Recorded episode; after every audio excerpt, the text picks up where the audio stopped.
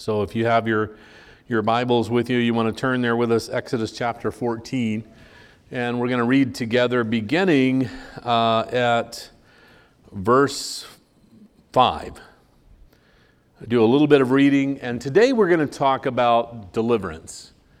Jesus is our deliverer, God is our deliverer, and uh, we know uh, what it means to have a Savior. But often we don't know what it means to have a deliverer. And so there's a beautiful story here that unfolds that shares with us the power of knowing God as our deliverer and walking in that. Opening passage here says Now it was told the king of Egypt that the people had fled. In other words, he had released them. It's not saying they took off without permission, he had given them permission, they had left. But once he received word that they were completely out of the city, they've evacuated. The last of them is, is gone. This is what happens. He says, And the heart of Pharaoh and his servants was turned against the people. And they said, Why have we done this? That we have let Israel go from serving us. So he made ready the chariots, and he took the people with all of him uh, with him, and also he took 600 choice chariots and all the chariots of Egypt with captains over them, every one of them. And the Lord hardened the heart of Pharaoh, king of Egypt, and he pursued the children of Israel, and the children of Israel went out with boldness. And so the Egyptians pursued them, all of the horses and the chariots of Pharaoh, his horsemen and his army, and overtook them, camping by the sea beside uh, Pi, uh, um, Ahirath, Pihahiroth, before Baal Zephon. And when Pharaoh drew near, the children of Israel lifted up their eyes and beheld the Egyptians marched after them. And so they were very afraid, and the children of Israel cried out to the Lord. And then they said to Moses, Because there are no graves in Egypt, have you taken us away to die in the wilderness? Why have you dealt with us to bring us out of Egypt? Is not the word that uh, we uh, told you in Egypt, saying, Let us alone, that we may serve the Egyptians, for it would be, have been better for us to serve the Egyptians than that we should die in the wilderness? And Moses said to the people, Do not be afraid. Stand still and see the salvation of the Lord, which he will accomplish for you today. For the Egyptians whom you see today, you shall see again no more forever. The Lord will fight for you, and you shall hold your peace. So our story really opens up with the uh, Israelites getting out of, of uh, Egyptian bondage or the, the, the, borders of Egypt and, and moving forward to go and worship God and, and to begin to move towards the land of promise that God has for them. And when you think about this, there, there, are, there are about 2 million people that are heading out of, of Egypt and, and towards the promised land. And, and it happened as we had uh, talked about over these past weeks through a series of plagues that had happened. God uh, not only demonstrated through those plagues his sovereignty over the, the creation and his superiority over false gods of the land, but he literally broke Pharaoh's uh, grip on Israel and he changed his heart. It was really a true deliverance of God's people. In 1990, somewhere early 1990s, we took a team with us to Romania, and uh, we had been there, uh, you know, a, a little over uh, about a week and a half, I guess, in ministry, and going to a lot of the villages and uh, doing ministry wherever they, the church uh, was taking us and, and directing us. And in the course of the travels, I ran across the people who had initially introduced us to the ministry there uh, under leadership strategies, Del Venstinas and uh, Gary Carnahan. And uh, they both were getting ready to get on a plane and leave. And they said they had collected some money from the churches and they had more than you're allowed to take out of the country. And so they said, Would you take this and divide it among your team? And, uh, you know, because you're only allowed to take so much money out of the country. I don't remember what it was. It's, it may have been something like $3,500 per person or something like that. And um, so uh, I said, sure, you know, we'll do that. We had a nine member team, and it would have been easy to disperse that money out. Most of the, the people on my team had already spent their money anyway, so they're leaving the country broke. and uh, so um, I said, yeah, we'll, we'll do that. So I tucked that money uh, with good intention into my money belt. And we went on with the rest of ministry and then on to the city the final day uh, that we were going to fly out of, and we just turned it into a, uh, a day of celebration for the team. They had worked really hard, and we wanted them to see the city, uh, you know, Bucharest, and, and have a, a, chance to, to look around. And so we went a lot of places and rode taxis and ate some food and had some fun. And as you probably can now imagine, I completely forgot about all the money in my money belt. And of course, as things happen, and uh, I was much younger then, uh, you know, we, we got behind on schedule, and so we're literally running to the airport. We're having to find three taxis or so to get us all there, and we're sprinting, you know, down to make our plane and all this kind of stuff. We go through customs. And of course, when I get to customs and they start doing the shakedown on me, they find my money belt. And uh, they're not happy that uh, there seems to be a lot of money in there. And so they take me away from my team and they take me to another room way off in the airport. And uh, in that room, there's a, there's a man at guard with a, with a rifle.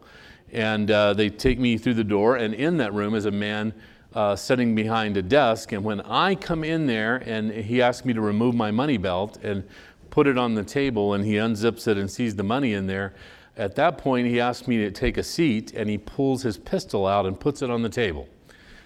And uh, so you can imagine how intimidated I am. I'm thinking, well, I just saw the last of my wife, and I hope I said I love you before I left. I've seen the last of the team and the last of the United States of America, and and uh, you know this is the end of me somewhere in this room, you know and he began to demand an explanation. He, was, he spoke broken English and so couldn't really understand a lot of what I was saying. I was trying to say this was meant to be dispersed throughout my team. It's not just my money, it's, it's the money for the team. And I'm trying to explain, you know, all of this, and uh, they're having none of it, right? And uh, I know the team was praying, you know, and, and this was going on for what seemed like eternity, probably no more than five or 10 minutes.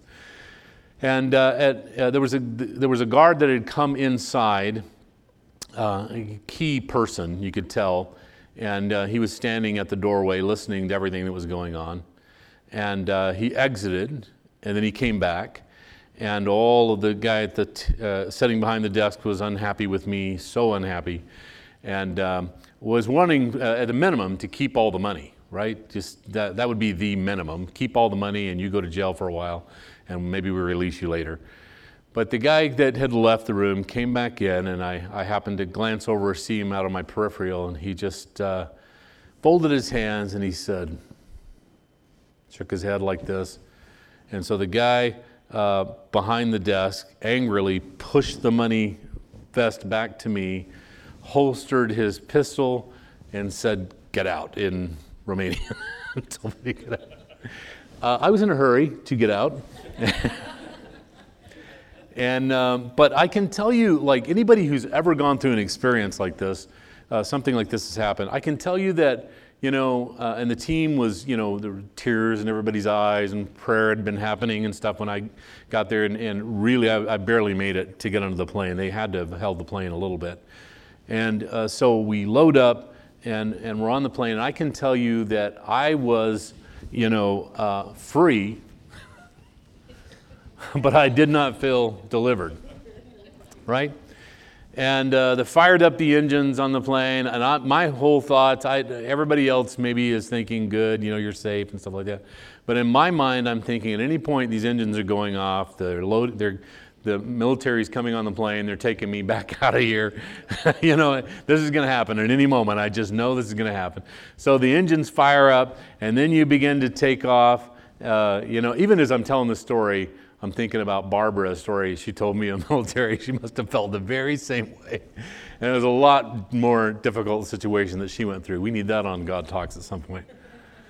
Um, as, when she was in the military in Saudi Arabia, yeah, Saudi Arabia. Um, felt free, not delivered. The plane takes off, and I thought I kept thinking, well, you know, at any moment it's going to be intercepted by, you know, the Air Force, Romania, and they're going to be turned back and we're going to land, you know, because the guy's very unhappy. Nobody was happy about me leaving and getting on that plane, you know.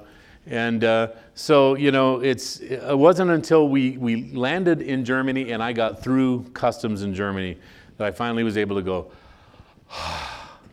I felt a little bit delivered, right?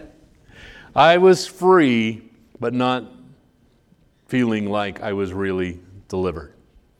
We understand for the most part, I think all of us do, that Jesus is our Savior, and we rejoice in, you know, uh, the, the, all of the wonders of, of Jesus as our Savior, right? The, the forgiveness, it feels great. We have that peace, we have that grace, we have that mercy, and, and just the, the wash of forgiveness over our lives and, and our, in our surrender to Him as the, as the Lord and Savior of our life. But often we can be free in the sense of, of uh, having a, a liberty about us through a relationship with Jesus Christ, but not really be walking in that complete freedom. And that's what we want to talk about today. It would be as if I walked up to a jail cell that you were in and I said to you, Today is your lucky day. They've given me the key. I'm opening the cell. You are free to go. And I open the door up and you're sitting on the floor of that cell and you say, Oh, great, man, it's so great to be free. And I walk away and that door is wide open and you're just sitting in there going, Whew, man, I'm glad I'm free, you know. And you never get up, you never leave that cell. You are trapped there. You are free, but you're not delivered. You're, you're walking in, it, you can walk in a freedom if you want, but you're, you're, you're bound and trapped by and not quite delivered, bound by a mindset of slavery. And this is what was going on with the children of Israel. They were, they were free to leave, but in their minds they were bound by fears. And so you see immediately when something comes up in, in, that is a, of any kind of difficulty, um, any challenge that rises up, they start going back to why did you take us out of Egypt? You know, all of this wouldn't have been happening if you'd have just left us alone. Didn't we tell you how you know we could just stay here and we could just keep doing what we're doing and at least we'd be alive? Weren't there enough graves in, in Egypt that we could be buried there? We don't have to die and be buried out in the middle of the desert somewhere. And so this was what was going on with Israel from the beginning and a lot through their journey as they traveled uh, and, and, and got free from, from their captivity. And, and they were eh, living in kind of a, a slavery mindset, the mindset of a slave. And you can see it down here. We read it just a moment ago, that, that last section. Then they said to Moses, Because there were no graves in Egypt, have you taken us away to die in the wilderness?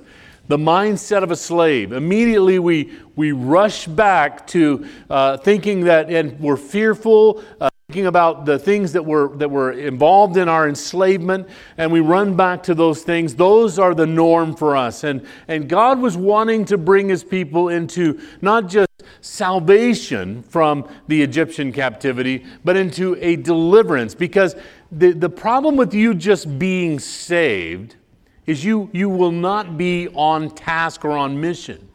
God wants the body of Christ not only to just be in the camp, saved, one of the children of the living God, but He wants you to be a functioning member of the body of Christ. He wants you to function and to fulfill the purpose for which you have been called. God is, is about not only setting us free, but delivering us of a slavery kind of mindset. In response to the, to, to the people's lack of faith, Moses tells and encourages the Israelites to trust in the Lord. And notice he, he says really five things in this passage to them that are important for them to understand about the difference between just being free and uh, being delivered, right? And he goes through those things. First of all, God destroys the armies of Pharaoh. And this is, this is fascinating because it, it could have happened without them seeing it. They could have just, like, all right, he says, God opened up the Red Sea for us, let's march on. Hey, I see way off in the distance the dust from the chariots of Egypt. Let's not worry about that. Let's just go on and then they would have never known. But they were standing right there on the edge of the brink of the sea when they saw the waters close over the army of Pharaoh. And he said to them, That's not going to be a problem for you anymore forever. That is never going to be your problem again. Don't get your mind uh, caught up on what the armies of Pharaoh did. Don't worry about it. They're buried in the sea now. God, God was demonstrating this personally for them to see. The second thing, God establishes himself among the people for the ongoing work of deliverance. He said, This is going to be a daily thing. This ongoing work of deliverance. You're constantly going to have things from your flesh that are going to pop up, your flesh nature that's going to try to take over, and I'm going to deliver you on a daily basis, an ongoing basis. He says, You, you will see the salvation of the Lord over and over and over and over again. It isn't a one time deal. You're going to see God's salvation in your life at work over and over and over and over because you're going to cross a lot of Red Seas when you are in obedience and following God and doing what God has called you to do. And then the third thing, uh, well, let me go back here for a second. The third thing, he invites them to faith and he expects us to trust him and to stand firm.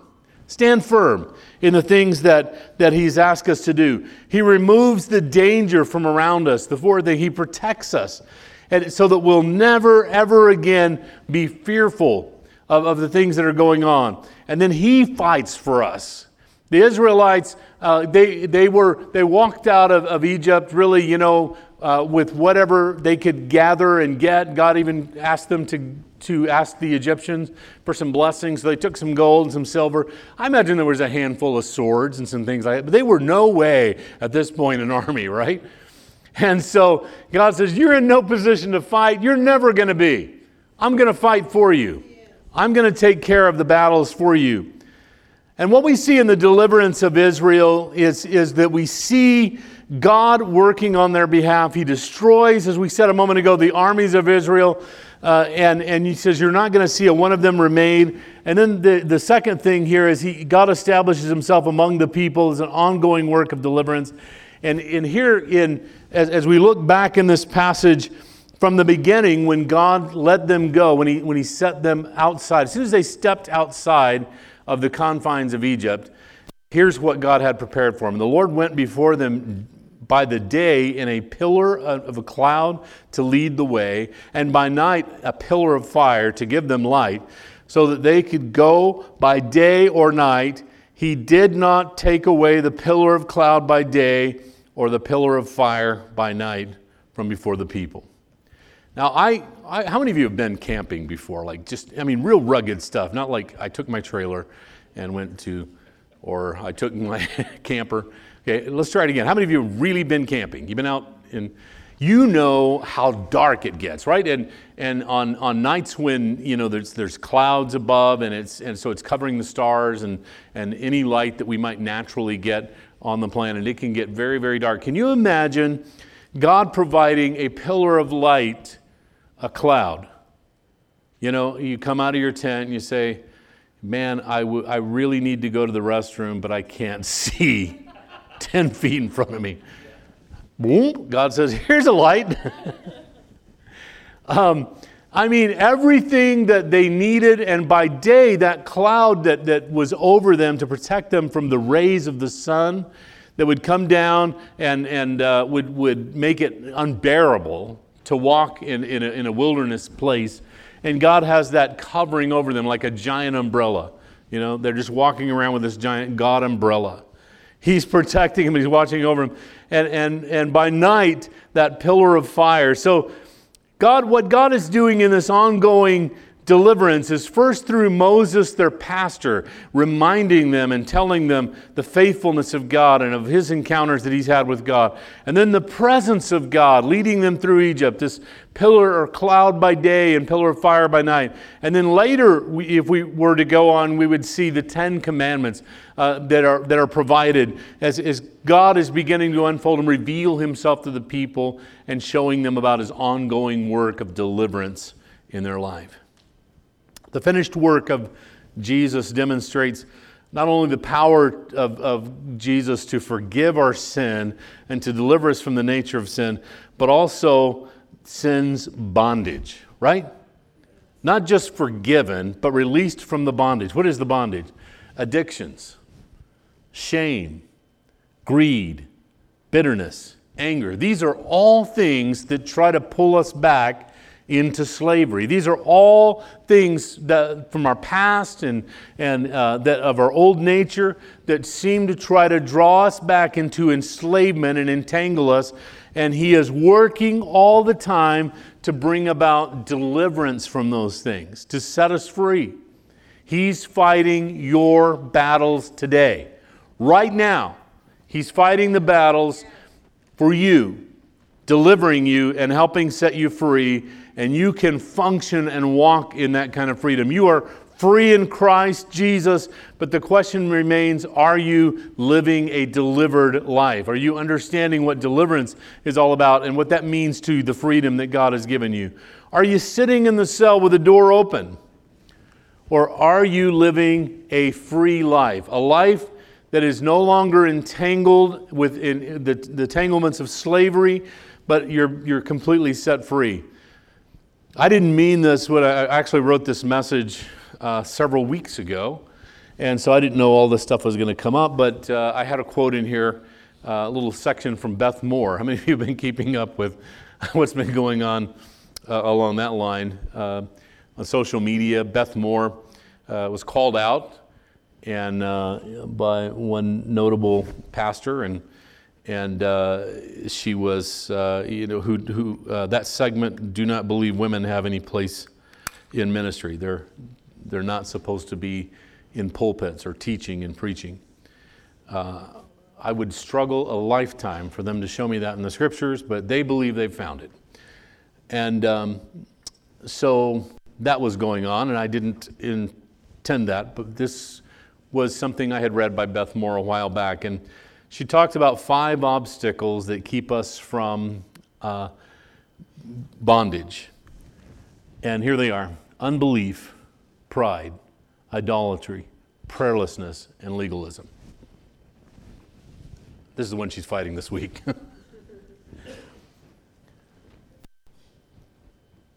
These are entanglements or obstacles that, that um, you know, provide bondage and, and God says, I want, I want you out of that. I am going to exercise uh, deliverance in, in your life so that, you know, you can, you can deal with unbelief. And there's one passage of Scripture in the New Testament where uh, Jesus is uh, approached and asked to heal someone.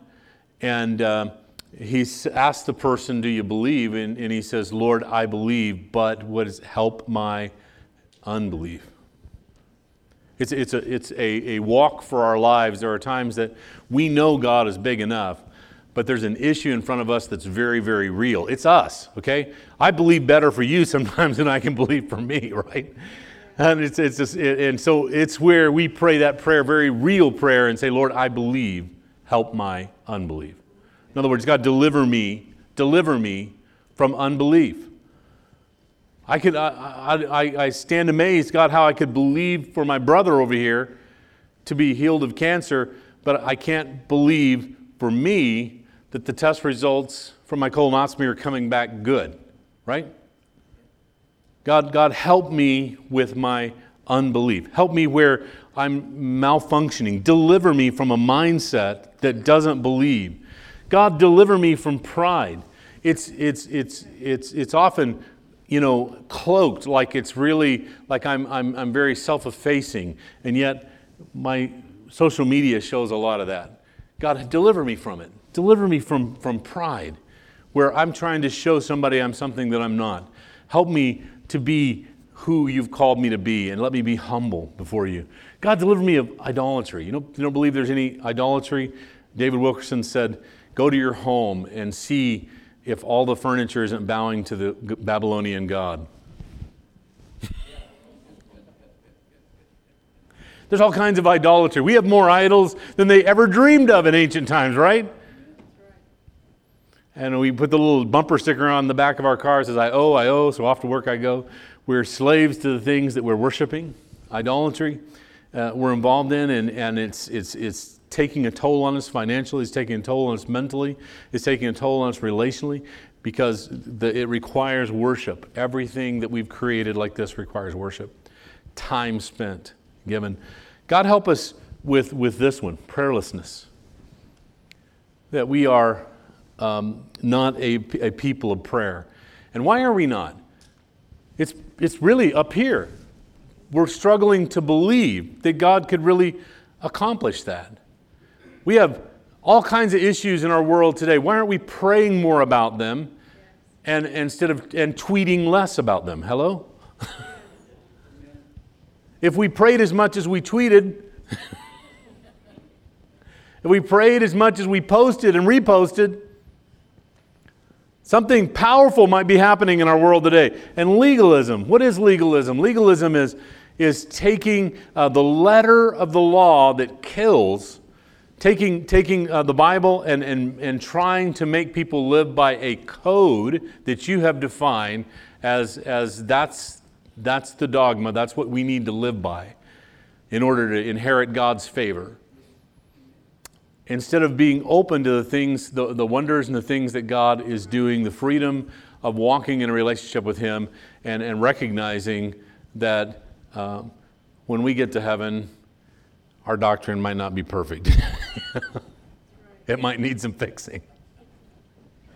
So it's saying, hey, um, wherever there are essentials of doctrine we believe together, right? Essentials of salvation and those kinds of things. We all believe the same. There's no way uh, to God but through Jesus Christ. And where we think differently, pre trib, mid trib, post trib, whatever it might be, that we're going to make room for each other. You don't have to believe like I believe on the things that are non essentials you can have a different opinion, and I'm interested to listen to it because I'm still working out my salvation with fear and trembling. I still want to know the whole counsel of God and hang on to it, right? We are often captives by choice, not captives because we're actually really captive, but we're captives by choice. We're sitting in that cell with the door open, and we're sitting there by choice. Each of these obstacles is of our own making. God is calling us to live free. We'll invite our worship team to come. The work of, of Jesus Christ as the deliverer is so underspoken of, I think, is maybe a good way to do it. But you can't go through the book of Mark without um, seeing time and time again the work of, of Jesus as a deliverer and often casting out demons and, and those kind of things. And there's been a lot of, of um, angst in the church world for uh, centuries about whether um, or not demonic activity is internal or external. You know, is it, is it uh, you know, do these, do these things abide inside and they, they, they cause struggle and bondage and difficulty? Or are they outside whispering things and they, their, their voices are uh, oppressing us to the point that we make bad decisions and do things that we, we shouldn't do. Here's something that I, I would suggest, and it came from not from Jack Hayford, not from me, but he said, why don't we just table that argument because for the person who's living in bondage, they really don't care. All right? Whether it's internal or external, you can go ahead and figure that out as a, as a theologian. Those, those are important things. Go ahead and try to figure that out. But when you're bound, you just want to be free. free. Yes. That's it. You just want to be free. And all of us have these struggles. And I'm not saying uh, to anyone here that you're um, struggle, uh, you know, is, is uh, you know, demonic bondage or something like that. What I'm saying is that the devil is, is all about putting bondage on all of us, whether it's the fear that we're captives of a, a past life, of things, addictions that we can't seem to break free of. This morning, in, in our conclusion of the God Talks, this, is, this morning is about us coming to the presence of God and saying, God, wherever I am bound in my mind, wherever I'm bound physically, that I return to sin, I return to things uh, that are not good for me, that they are destructive to my life, where I find myself asking you a lot to forgive me in that single area. Forgive me for gossiping, God. Forgive me for getting angry. Forgive me for my bitterness. Forgive me for my sexual lust. Whatever it is, then God, today I want you to deal a death blow to it. You're, you're my Savior, but you're also my deliverer. And you can set me free. So as I ask you to stand this morning and our worship team begins to lead us in song, what I want to invite you to do is to come and, and stand together here, and that we would all make this our altar of surrender today, where we would say, God, today be my deliverer. And you name the area. You know in your life areas of struggle that are repetitive. They're, they're happening again and again in your life. They're cycles. Like, God, I want to be finished with it. I want to be done with it. And so I want to invite you to deliver me today. Deal a death blow to the enemy, cover them over in the waters so that I will face them never again forever. Hallelujah. In the name of Jesus. So as they sing, would you come and let's pray?